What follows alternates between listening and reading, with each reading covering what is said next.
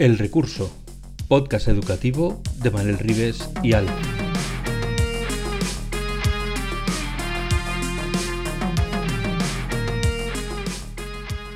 El Recurso es un podcast patrocinado por Golden Mac Edu, Grupo Catwin, tu especialista en soluciones pedagógicas Apple para el sector educativo. Si estás interesado en saber cómo la tecnología amplía las posibilidades de enseñanza y aprendizaje de tu centro, visita nuestra web edu.goldenmac.es.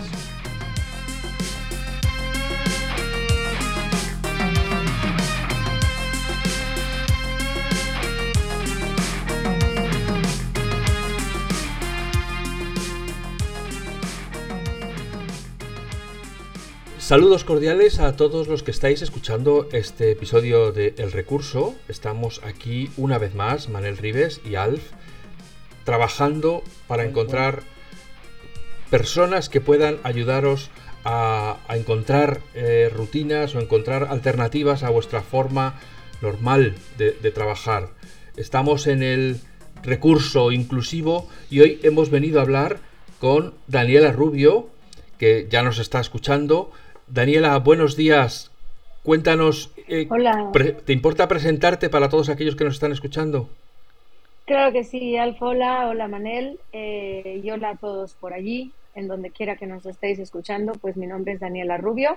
Eh, yo desde hace muchos años soy consultor en accesibilidad digital y me he decantado por el lado educativo en términos de, eh, bueno, de educación inclusiva, accesibilidad, adaptación de contenidos, desde ya sobre todo desde el año por ahí del 2011, 2012, comencé a trabajar muy fuerte.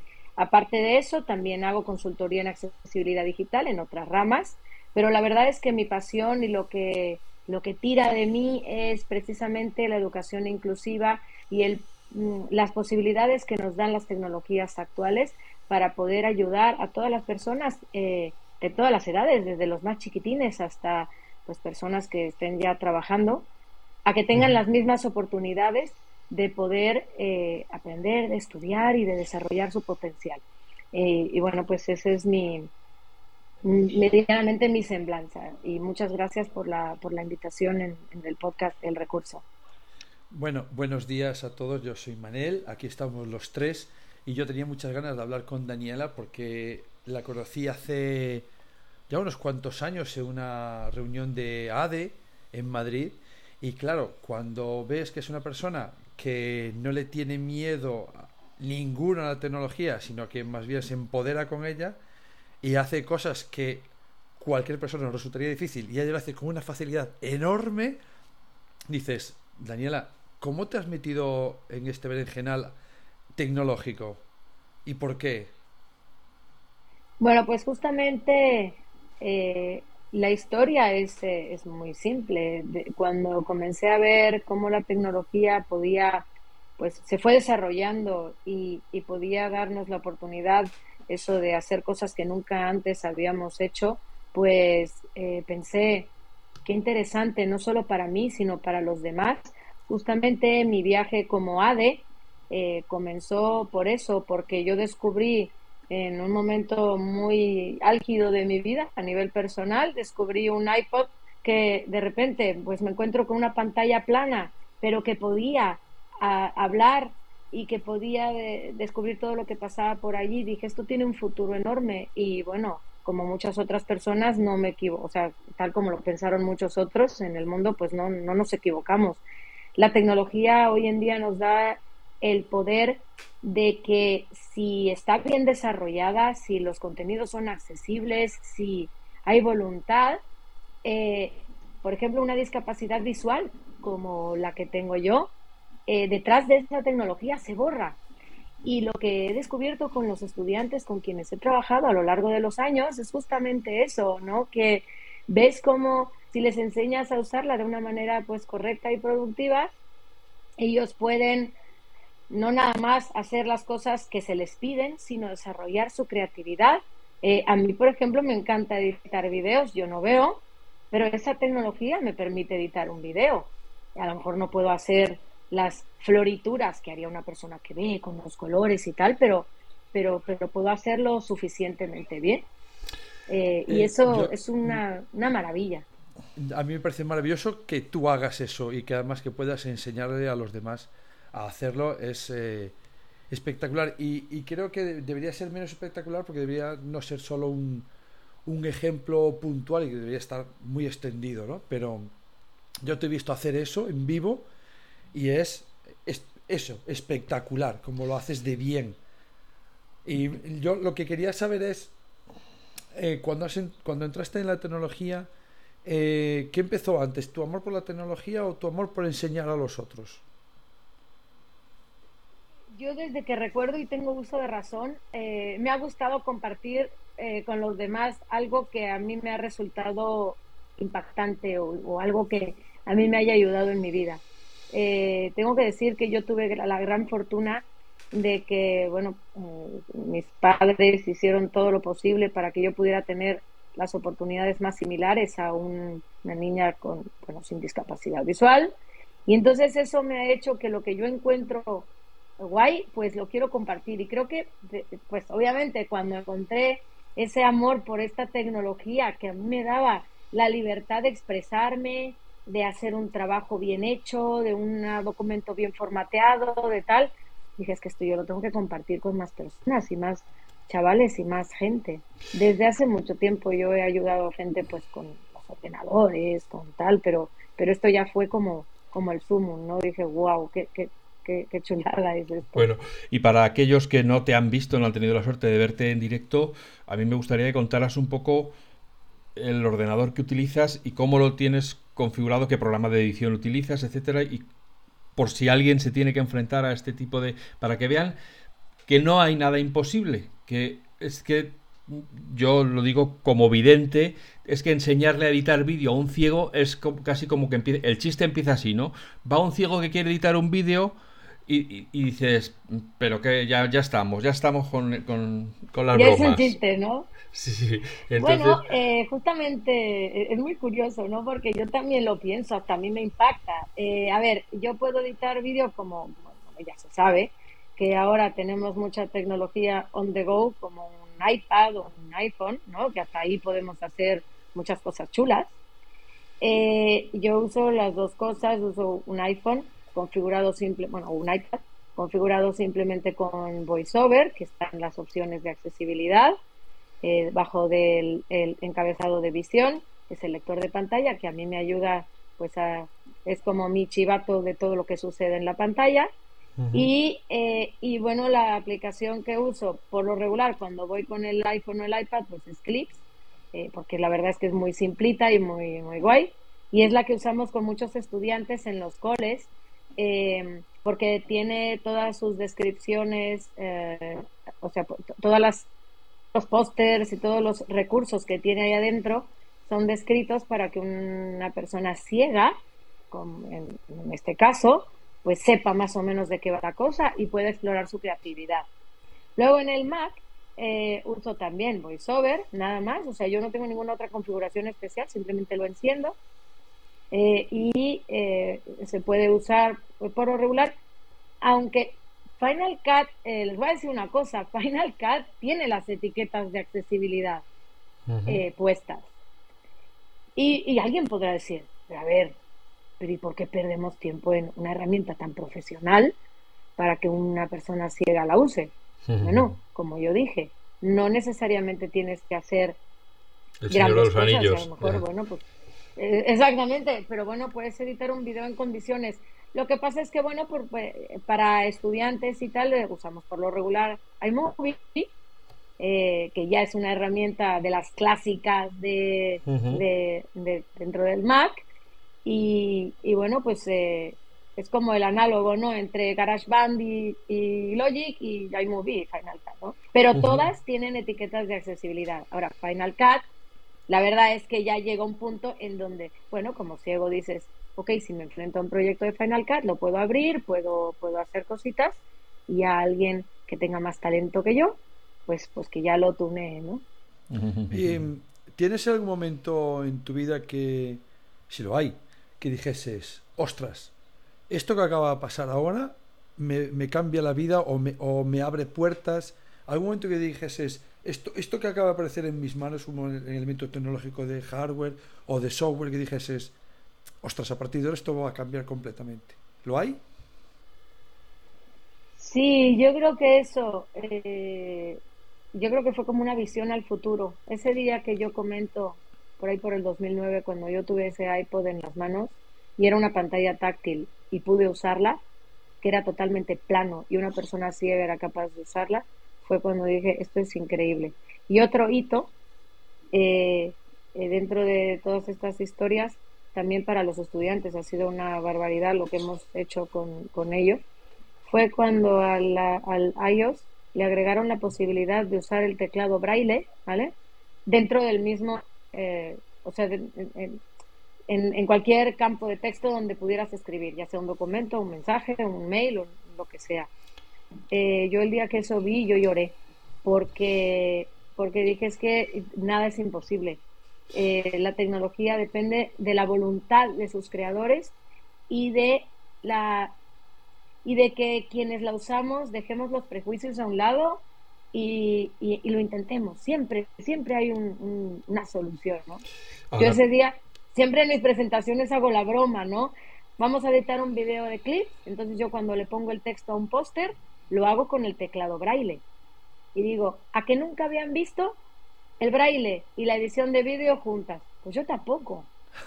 Y eso es, o sea, no, es que es algo que es como si fuera el, la, la idea de que nada es imposible, ¿no? Míralo, aquí están dos cosas que, como el agua y el aceite, y, las has unido a través de la tecnología.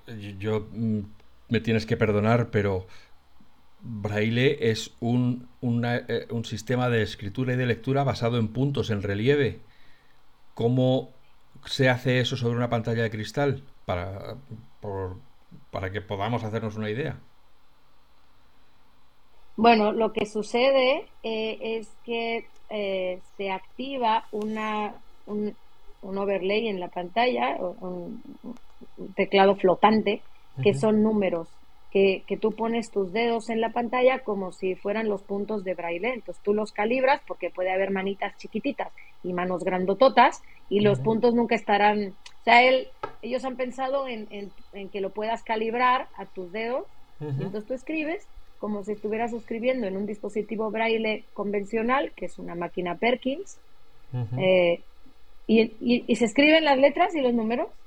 Eh, y tú lo puedes ir leyendo y bueno, escuchando y, y, bueno, y viendo. De hecho, una persona que ve, ve que hay seis números en la pantalla iba viendo que cada vez que se pulsan los puntos correspondientes a una combinación de letras, eh, eh, o sea, de las combinaciones que forman la letra, pues se genera la letra en, en tinta. la letra En Qué bueno. Exacto. Es algo muy impactante y de hecho a los estudiantes eh, les, les ayuda muchísimo y a los que no tienen discapacidad visual, a los compis, les encanta porque bueno, pues porque luego lo activan ellos y aprenden y escriben y es como si fuera también una especie de código secreto, ¿no? Que ahí es cuando también vemos, eh, o como educador, me fascina ver esta, cómo la tecnología realmente inclusiva, que es la misma para todos, hace no nada más que el estudiante con alguna necesidad especial pueda eh, interactuar correctamente con, con los recursos educativos, sino que también el resto de compañeros eh, aprenda y se integre en una situación de diversidad, de tolerancia y de, y de, y de que la diversidad enriquece. ¿no? Les gusta.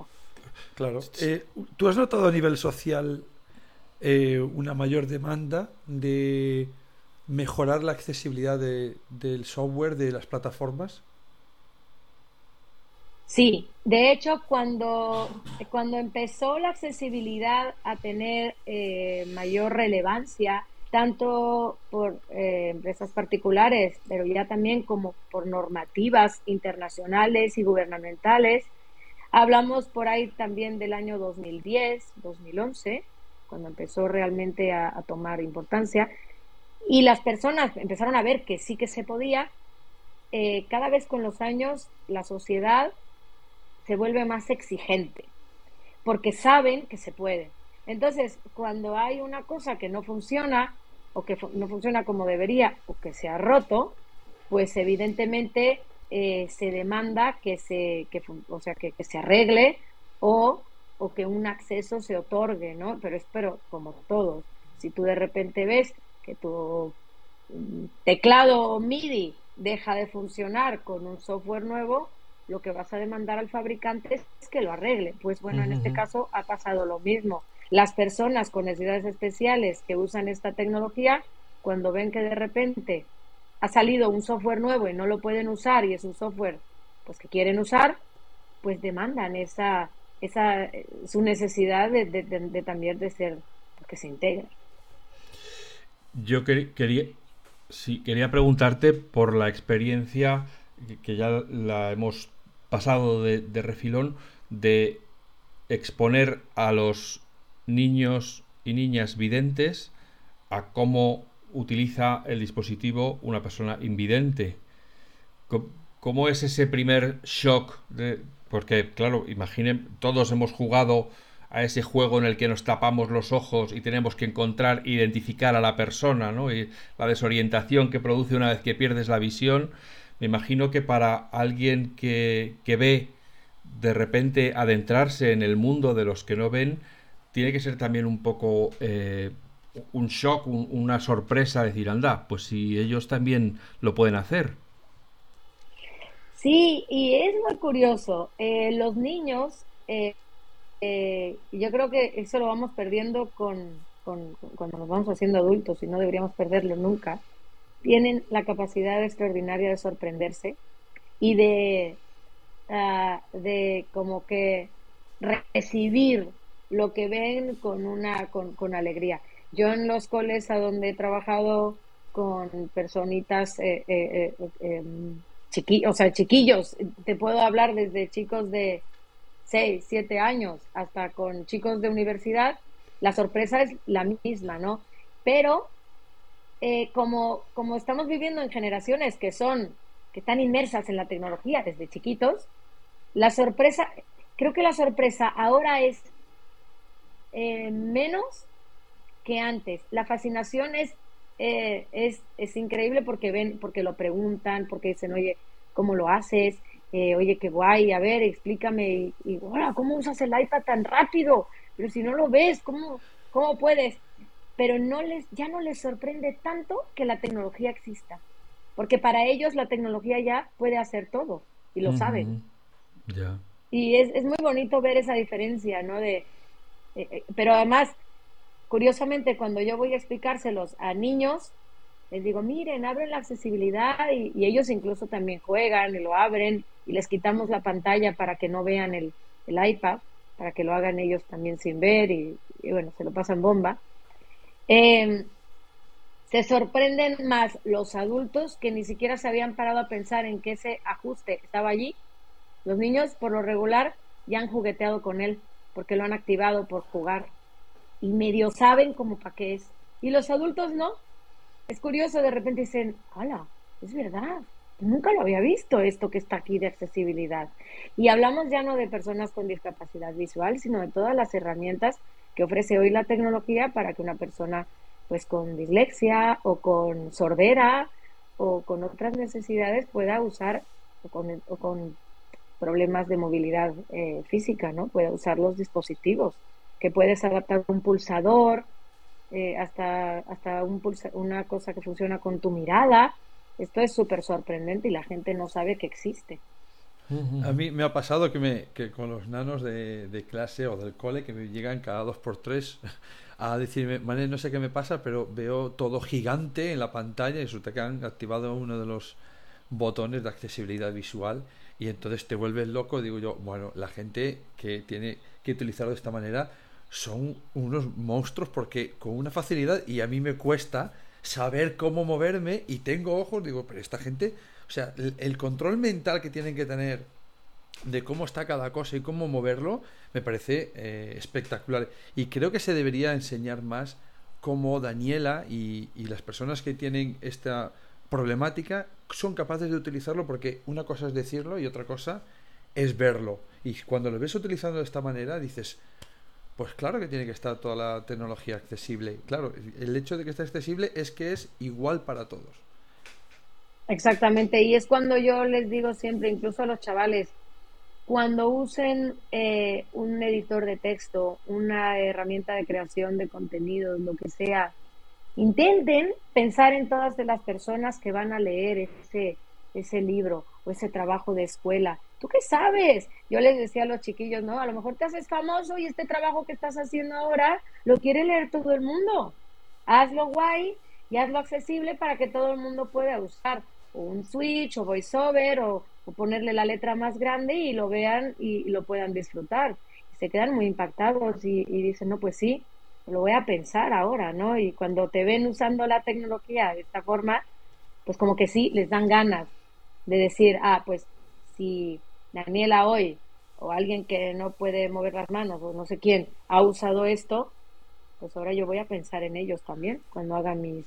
Y eso que justamente les estamos enseñando hoy que están estudiando, lo van a pensar el día que trabajen. Que eso es la, la, lo que yo siempre pienso. Si yo planto una semillita, a lo mejor esta semillita mañana crea más oportunidades de empleo, más oportunidades de estudios y que la gente pueda disfrutar más del ocio, de la tecnología, de, de todo, ¿no? Porque estos niños que hoy educamos, mañana serán los creadores de todo eso. En la sociedad en la que vivimos se utiliza frecuentemente la tecnología como, como culpable de muchos de los males que, nos aquejan, ¿no? El aislamiento, las adicciones, tal. Sin embargo, lo que estamos hablando contigo y en general de lo que estamos hablando en, este, en estas charlas que tenemos en el recurso es de la cantidad de puentes que es capaz de tender la tecnología para conectar realidades muy diferentes, incluso nivelando el nivel de oportunidades y, potenciando además las capacidades de cada, de cada individuo. Tú no. Me gustaría que tú dieras también este mensaje de por favor, la tecnología tiene que estar integrada en la educación, no solo porque sea el futuro, porque van a vivir en un mundo tecnológico, sino porque es una manera de que todos eh, salgan desde con las mismas oportunidades. Es que ha sucedido una cosa muy, muy curiosa desde mi punto de vista. Cuando empezó a irrumpir la tecnología y sobre todo las tecnologías móviles, de repente todo el mundo empezó a usarla y tal, y de repente empezaron a salir estudios, no, que, que es malo, que tal y que cual. Yo creo que todas las cosas y todos los recursos tienen que saber usarse de la manera correcta. Y efectivamente, la tecnología bien usada se convierte en un puente. No, no la neguéis y no, que no se niegue, a, pero a todos.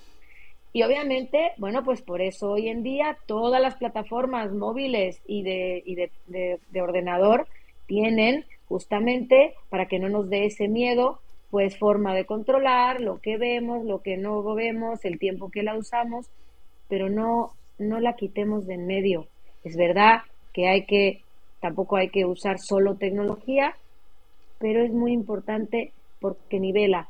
Yo detrás de mi ordenador no tengo ningún tipo de discapacidad. Soy una profesional, una profesora, una consultora como cualquier otra, y si la tecnología me lo permite, no solo puedo editar un video, sino puedo hacer una presentación, y igual que los estudiantes pueden crear y, dar rienda suelta a su creatividad, a su imaginación, y bueno, y a que se les evalúe y a que, a que todo. Lo que pasa es que a veces le tenemos mucho miedo a que la tecnología les haga más daño que bien, eh, pero, pero creo que no. Y, lo veo en, en, mí, en los estudiantes, y yo llevo el móvil conmigo en todo momento, y alguien me diría, uy, eres adicta al móvil en realidad mi móvil a lo mejor me ayuda a leer una lata que no sé de lo que es, por ejemplo. O mi móvil me ayuda eh, a, leer el periódico, o no sé, a muchas cosas que no tienen que ver con una adicción a estar con el móvil, ¿no? Lo has explicado, lo has explicado muy, bueno, extremadamente bien. Además, me está gustando mucho que estés conectando eh, que las personas, independientemente de sus posibilidades, pueden crear. Que lo has dicho varias veces de creatividad, como está, es un mundo que nos permite llegar más lejos.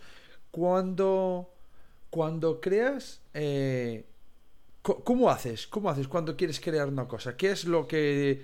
¿Por dónde empiezas? ¿Cómo lo haces? Bueno, pues como todos yo creo, bueno, yo soy muy muy curiosa, cuando yo quiero crear algo me pongo a caminar por todas partes o me voy a andar a la calle y, pienso lo que quiero y lo que veo en mi cabeza. Y también, obviamente, sé mis límites y, bueno, lo tenemos todos, ¿eh? Y aparte no es nada más porque tengamos una discapacidad, sino porque a lo mejor, oye, queremos un dibujo muy chulo en una presentación y, y somos pésimos dibujando, ¿no? Oye, ¿qué le vas a hacer? Hay que pedirle ayuda a alguien. Pero eh, al crear, em, hay que conocer la tecnología que tenemos a mano y eso es bien importante. Primero, piensa si lo que quieres hacer de verdad no lo puedes hacer. Y entonces ya si verdaderamente no puedes, pides ayuda. Pero yo lo que hago mucho es, por ejemplo, un video. ¿Cómo lo quiero hacer? ¿Me quiero tardar mucho? ¿Me quiero tardar poco? Pues oye, quiero usar clips. Vale, pues entonces con esas piezas como si fuera un puzzle, yo sé lo que tengo y de ahí voy inventando una, una idea, una idea, una, una historia o, lo que quieras. Eh, pues una música, pues lo mismo, ¿no? Tú sabes qué partes son más accesibles o, no, o, te cuestan a ti más trabajo, eh, y con eso, pues lo que, lo que generas es algo que hiciste de manera independiente. Mientras más conozcas tus herramientas, más independiente eres, al menos con una, bueno, no, yo creo que para todo el mundo, ¿no? Mientras más las conozcas, más independiente eres y más cosas puedes crear. Correcto, correcto. Eh, Mira, eres, ahora mismo eres, bueno, desde hace un tiempo eres eh, formadora y, y, asesora, consultora. Eh, ¿Qué tipo de empresas e instituciones se suelen acercar a ti para, para, para que trabajes para ellos? A nivel educativo trabajo con, pues, con coles, generalmente. Eh, son ellos los que se acercan a mí o porque tienen un proyecto de accesibilidad o porque tienen una persona con alguna necesidad especial que quieren enfocar y a ver cómo pueden usar la tecnología de manera más, eh, bueno, de manera correcta o más que les potencie más a esos estudiantes. También se han acercado a mí universidades que tienen esta misma situación o que quieren enseñar. Eh, yo he trabajado con alumnos desde universidad hasta alumnos de posgrado, por ejemplo, en escuelas de diseño, en, bueno, en carreras de desarrollo informático, de cómo puede, eh, o sea, de, lo importante que es eh, la accesibilidad. me han llamado para poder, poder, desarrollar sesiones, por ejemplo, en un máster de estos temas, ya sea a nivel de diseño o a nivel de development. Eh, y todo este tipo de cosas. También fuera del sector educativo, pues, pues empresas en las que se trabaja con, pues, con software, básicamente, y que ellos hacen software y que quieren que sea accesible, a ver cómo podría funcionar de una mejor manera. Muchas veces la gente es curioso porque a mí me ven que no veo y piensan que la, la accesibilidad se tiene que tomar en cuenta solo para las personas que tienen algún problema visual no nada más ceguera total como la mía, sino a lo mejor, bueno, pues o, zoom o magnificación de pantalla o cosas como visuales. Y yo siempre les digo, hey, eh, pensemos en que hay muchos, muchos temas que tenemos que tener en cuenta, como, como problemas físicos, eh, como todo. Entonces, por ejemplo, mucha gente de User Experience me llaman para aplicaciones también, móviles, cómo se ve mejor, cómo funcionaría mejor el diseño para todos. Es un abanico súper amplio de, de historias, ¿no? Y a nivel, y a nivel institucional, eh, fuera del tema educativo, hay, ¿tú ves o, has recibido peticiones para mejorar los portales de la administración eh, desde el punto de vista de accesibilidad? Eh, ¿Notas una diferencia?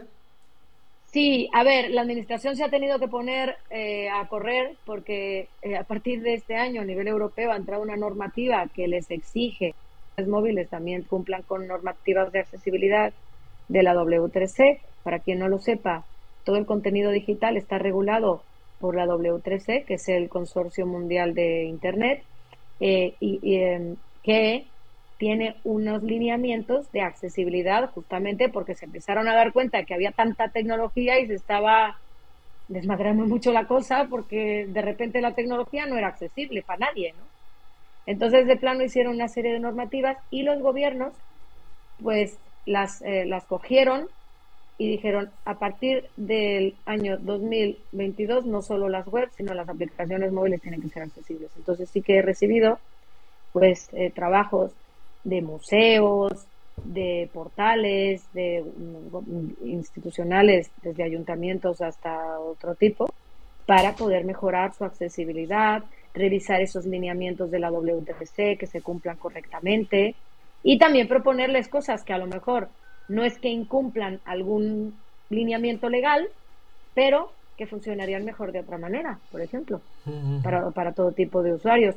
Y lo que también pensamos mucho es que la accesibilidad es un tema que es para las personas que tienen algún problema. Y lo que no pensamos es que la accesibilidad, así como cuando nos pusieron rampas en las aceras, la usa la señora del cochecito, el de la bici, el del no sé qué, que las hicieron pasillo de ruedas, las usa ahora todo el mundo, la accesibilidad a nivel digital va a mejorar la experiencia de usuario de todos. Tanto en un cole, por ejemplo, tú desarrollas tus contenidos accesibles, todos tus estudiantes lo van a aprovechar, como en un portal de internet del tipo que sea, o en una app. Curiosamente, curiosamente en los colegios es, siempre pienso que no tenemos elementos de accesibilidad hasta que aparece alguien que los necesita, cuando debería ser al revés, ¿no? Es decir, tenemos todo para todos siempre y luego vendrá alguien que lo necesita y es justamente la administración funciona al revés. Cuando tengas a alguien que lo necesita, te lo envío. Eso no es muy accesible, ¿no? El problema que sucede con eso es que esa persona que llega en ese momento, al final se siente totalmente excluida hasta que alguien se le ocurra arreglar el problema y eso tarda.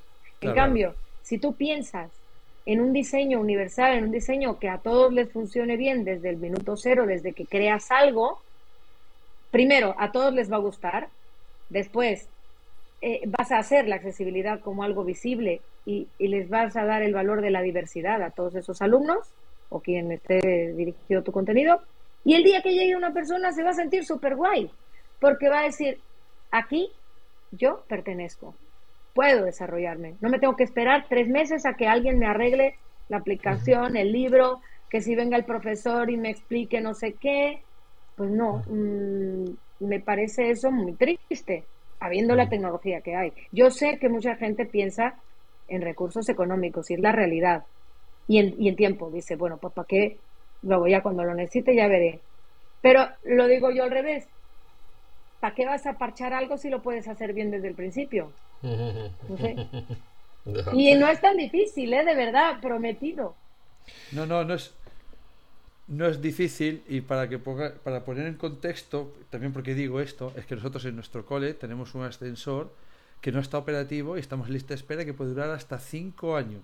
Entonces imagínate a alguien que llega al cole en silla de ruedas y tendrá que movilizarse todo y se reducirá el tiempo en tres meses o cinco meses y esa persona ese tiempo dice yo aquí qué pinto exacto. Y es que así hace sentir a la persona cuando a mí como usuaria me sucede, lo que pasa que yo a veces digo, mira, pues que te den, yo no te compro tu producto o no hago lo que, o no descargo tu libro, porque ya está.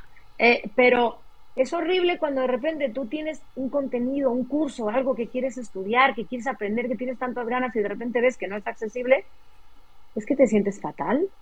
Y a mí me sabe más mal porque como yo sé que sí se puede, me da mucha rabia. Porque digo, a ver, oiga, arréglelo por Dios. Me gustaría, yo tengo dos preguntas que me gustaría hacer. Una, estamos en ello ahora, es, es decir, los centros, la mayor parte ya están construidos. Entonces me gustaría, si te atreves, a decirle como una de las aspiraciones de este eh, podcast que hacemos, de, este, de estas reflexiones, de estas charlas que hacemos, es despertar conciencias o animar conciencias. Sería para esos centros, para esos directores de centros, para esos consejos escolares que ya tienen su centro mal hecho, dicen, es verdad, ¿Para qué vamos a esperar a que esté el problema cuando, para poner una solución cuando ya sabemos que hay que poner las soluciones? ¿Por dónde deberían empezar? Un centro que, quiere dar un paso al frente sin tener el problema todavía o sin tener la necesidad, quiere ya dar la solución. ¿Qué es lo más importante que tiene que, acometer un centro para, para lo, ser... Lo primero, lo primero es que si esa persona puede tomar decisiones y puede infundir a todo el centro esa, esa voluntad de cambiar, eh, que lo haga, que hagan charlas, que hagan juegos, que hagan eh, temas de sensibilización en este término, yo creo que es lo primero que tenemos que hacer, porque tanto los cambios físicos en un, en un cole, eh, a lo mejor, es verdad, no puedes destruir el edificio, pero bueno, puedes pensar en pequeñas soluciones o incluso, de repente, si llega alguien y de plano, oye, no podemos poner un ascensor, si las personas no son sensibles, no van a intentar ayudar o tener ideas ingeniosas. Por eso la sensibilización primero es lo que hay que hacer y después no pensar en que tienes que arreglar todo de golpe, porque luego nos abrumamos y decimos, uff, esto está fatal, pero sí, ¿cómo voy a empezar si es que no tengo nada y está horrible? Y, y entonces, claro, lo que te pasa es que te da una tristeza y te sientes impotente, pero siempre hay pequeñitas cosas por donde comenzar. ¿Quieres comenzar por a lo mejor curar tu contenido digital y a lo mejor hacer accesible tu portal y tal, que eso siempre se puede? Empieza por ahí. ¿Quieres comenzar en a lo mejor eh, poner una, eh, intentar ver de dónde sacar recursos para arreglar el ascensor, aunque te tardes tres años, pero por lo menos empieza a buscar fondos? Pues puedes empezar por ahí. Pero nunca intentes eh, hacer todo de golpe porque te vas a abrumar. Y cuando ya hayas hecho seis pequeñas cosas, vas a ver que realmente has avanzado mucho. Y lo que has hecho es hacer que los demás tengan ese chip de querer ayudar y de querer entender que, que, que, todo se puede si hay voluntad. Yo siempre lo digo, el problema no es la tecnología, es la falta de voluntad y, ojo, la falta de conocimiento porque a veces no es que no quieras, es que simplemente nunca te has topado con un problema y pues no sabes ni que existe, ¿no? Hasta que te lo topas con la nariz. Sí, yo siempre digo que cuando alguien se queda paralizado por los problemas o por, porque tiene, dice, tengo un gran problema que me impide seguir adelante, es porque en realidad está pensando en todos los problemas a la vez. En vez de desmenuzar ese problema, claro, y afrontalos de uno en uno y de repente una vez que has resuelto, el problema se va haciendo más chiquito y llega un momento en que dices, anda, pues si ya puedo seguir adelante, ya me, ya me deja pasar, ¿no? Con, esto lo puedo, ya puedo seguir andando y al mismo tiempo resolver problemas. Eh, y la otra pregunta... Pero la sensibilización es eso, básica, básica. O sea, intenta que la gente vaya contigo y rememos todos a lo mismo. Si no, no puedes. Claro. Y otra, la otra pregunta que yo quería hacerte ya que tenemos el privilegio de que estés aquí con nosotros, ahora que nadie nos oye, es para un educador que está en el aula y que tiene diversidad de, de, niños y niñas allí, unos con, a lo mejor con problemas de visión, otros con problemas de movilidad o con problemas de atención, etcétera. Eh, ¿Qué recursos le podemos dar para para que organicen grupos o que hagan dinámicas en las cuales realmente todos queden integrados em, y, que no acaben, digamos, haciendo pequeñas tribus de, pues los que tienen todas eh, las capacidades van juntos, porque esos tiran más rápido, los otros van después y que no, que no acabe aquello, pues eso, cada uno en su, en su propio gueto, ¿no? ¿Cómo podemos romper esas fronteras, esas, esas murallas que se levantan, incluso a veces de manera eh, inconsciente? A ver, a nivel tecnológico hoy en día, de verdad, si nos ponemos a buscar por Internet, tenemos un montón de recursos.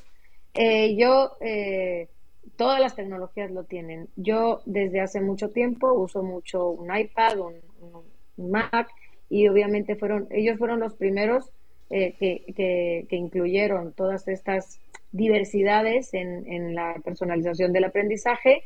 Entonces, pero lo, lo puedes buscar. Y ahora, a nivel de, a nivel em, práctico, así como hoy en día los coles que van por proyectos eh, tienen equipos y hay niños que a lo mejor son muy buenos dibujando, otro es muy bueno con las mates, otro, y, y lo que queremos es desarrollar el potencial de cada uno y que todos participen de todo, haced lo mismo con las personas con discapacidad. No los aísles, colócalos en un equipo, ¿vale? En donde tú sepas que esa persona, oye, no puede moverse, pues a lo mejor puede escribir con, su tablet o con su iPad y puede dar ideas. Eh, no puede tomar fotos a unas cosas en el microscopio porque es ciego. Bueno, pues a lo mejor ese chaval se puede encargar de escribir las notas que vayan haciendo los chicos en el experimento. Siempre intenta buscar un espacio para acá, siempre lo hay. Lo que pasa es que eh, nos abrumamos y decimos, es que esto va a ser más lento, porque, porque voy a ir más lenta. No, eh, porque con esa tecnología bien usada, esa persona puede hacer algo. A lo mejor parece que no es mucho, pero primero se va a sentir integrado y va a ver que lo que haga va a ser una parte importante de ese trabajo y de ese proyecto. Yo lo que hago mucho en los coles es que cuando hay personas con diferentes discapacidades, pues hombre, así como, como tú pones a personas con, con talentos distintos, como lo dije hace un rato, no los pongas en el mismo equipo, porque entonces, claro, esa persona con discapacidad tiene un talento que lo único que necesita es que se balancee con los demás para que le puedan ayudar en lo que él no puede hacer. Genial. Yo em, estaba pensando que tenemos un montón de niños, tenemos eh, adultos, adolescentes, y resulta que viene alguien y te dice, oye Daniela, em, yo solo tengo recursos económicos, pasta, gente, lo que sea, y me dicen que solo puedo comprar un dispositivo, uno, entre wearables, eh, dispositivos móviles, multitáctiles, ordenadores. ¿Tú cuál le dirías? Y dice, mira, empieza por aquí. ¿Cuál le dirías ahora mismo? Solo uno, ¿eh? un iPad. Ahora, ahora esa, es la respuesta, esa es la respuesta corta, ahora la larga. ¿El iPad por qué? ¿Por qué? Porque el iPad es un, un dispositivo que a nivel de hardware es llamativo, la persona con discapacidad lo quiere usar porque es chulo, ¿vale? No es un armatroste ni un dispositivo de apoyo que se va a sentir esa persona o esas personas marginadas. ¿Y por qué? Pues porque si tienes diversidad funcional en tu aula, una persona ciega, una persona con necesidades de movilidad, una persona lo que sea, el software te va a permitir hacer configuraciones para que esos chicos pues puedan usar ese dispositivo, pues obviamente no al mismo tiempo, bueno, y, también puede ser al mismo tiempo en algunas, en algunas situaciones, pero que puedan eh, sacar el provecho de, ese dispositivo. Y una parte bien importante, y lo recalco y lo recalco siempre, es la estigmatización. Un iPad es un dispositivo que ves en la calle, que es para todo el mundo y que es guay. Y esa persona le van a dar ganas de poder aprender, y si no lo sabe usar, pues le va a dar ganas de aprenderlo. No le neguéis, por ejemplo, yo he tenido casos en coles en donde tienen iPads incorporados, eh, no sé, desde cuarto de primaria o no sé qué, o quinto, me, da igual, el año que sea, y a la persona con discapacidad no le han dado el iPad y le siguen dando otros dispositivos porque, eh, pues porque se les parece que, pues que no, pues que no, o el cole no tiene los recursos o no, o no saben cómo enseñarle o tal. Esa persona se va a sentir absolutamente fuera del lugar. Pero dirías que dirías que ahora mismo es el dispositivo que permitiría eh, a las personas de, diferentes capacidades, pero, pero en tu caso que tienes muchísima experiencia en, en el tema uh, visual, le permitiría, se lo aconsejaría, decir, mira, cógete un iPad porque vas a, te va a permitir crear, desarrollarte profesionalmente. ¿Sería el dispositivo para utilizar? Sí, porque además es portátil y además lo puedes usar con un teclado eh, normal, si tú sabes escribir, eh, no sabes mecanografía o si no sabes. Ahora, lo que sí es verdad es que todos los dispositivos, no solo el iPad, con discapacidad visual, y digo visual porque es la más complicada en este aspecto, tiene una curva de aprendizaje porque obviamente tú no ves la pantalla. Cualquier persona que de repente tiene una tablet, un dispositivo, aunque ni lo conozca, tú ves las opciones y lo picas en la pantalla, una persona que no ve, es como si de repente llegas a un hotel y quieres ir al restaurante. no tienes ni puñetera idea del restaurante, tienes que aprendértelo. Entonces, es que, es que es igual, ¿no? Yo digo, uff, pues como llego aquí, no lo veo, ¿no? No sé dónde está.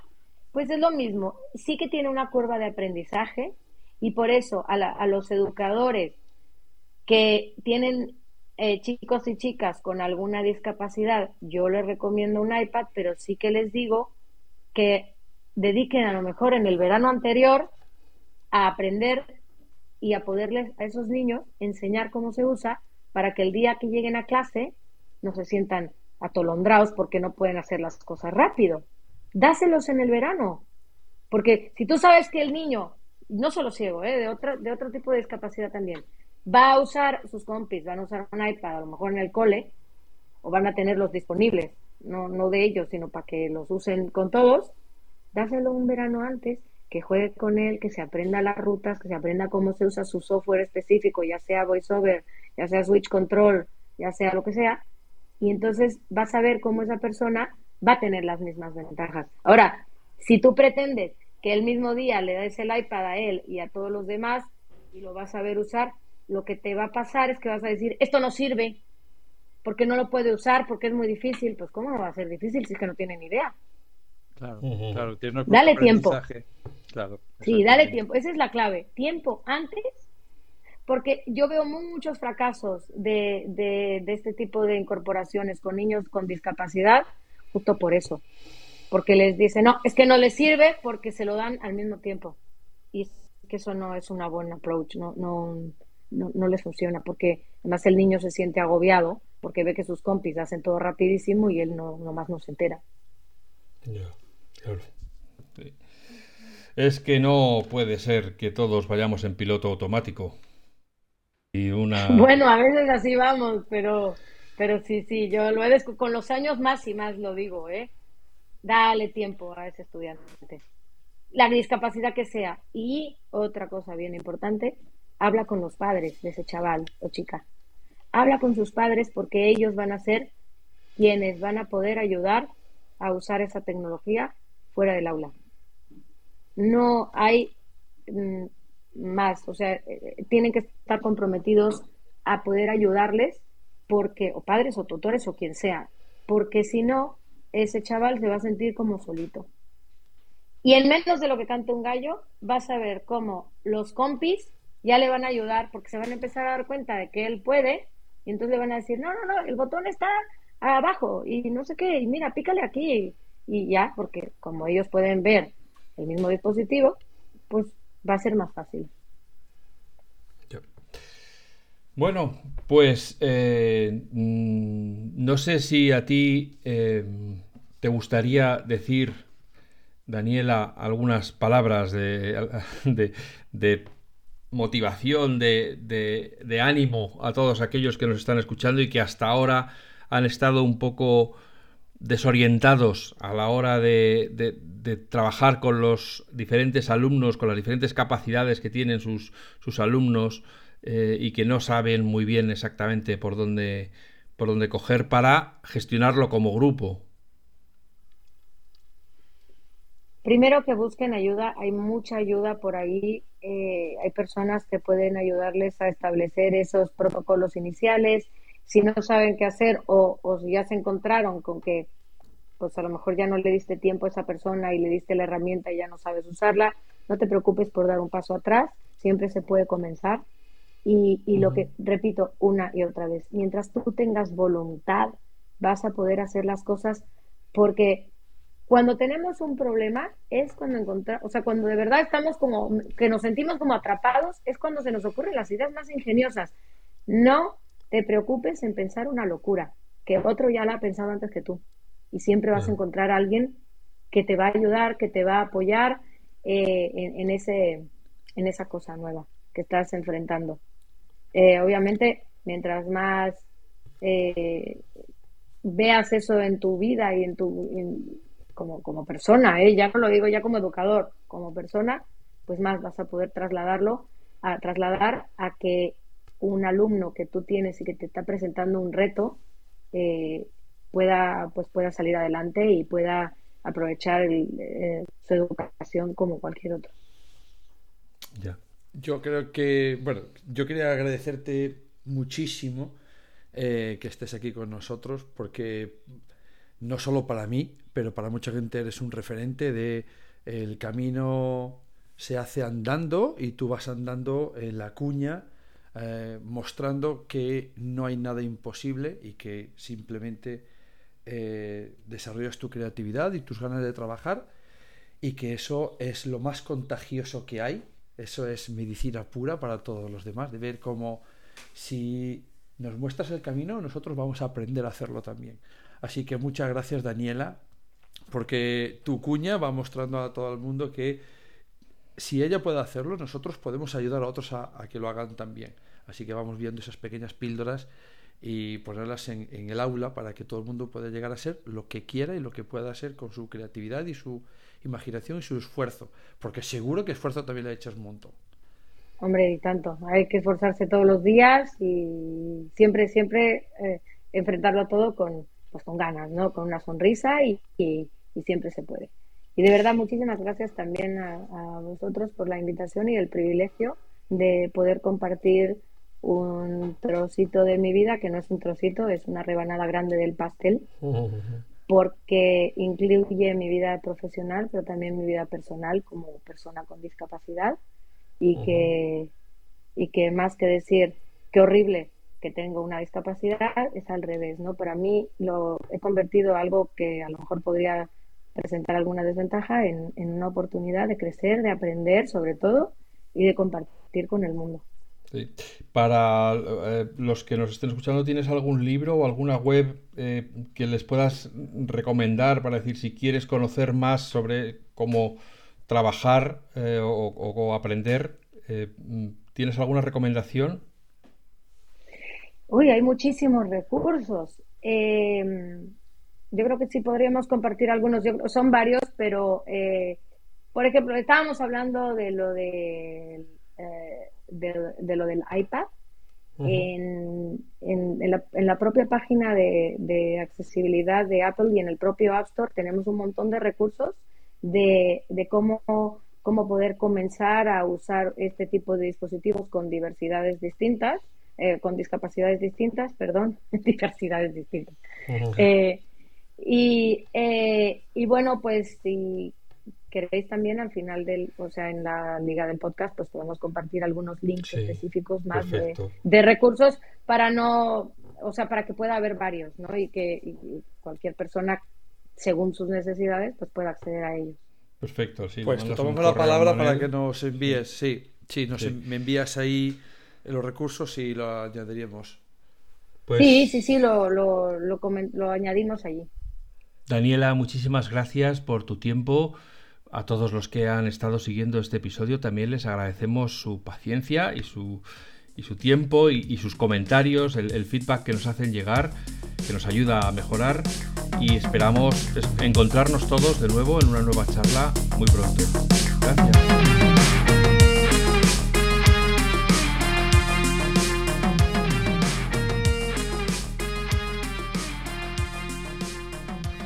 Podcast patrocinado por Golden Mac Edu, Grupo Catwin, tu especialista en soluciones pedagógicas Apple para el sector educativo.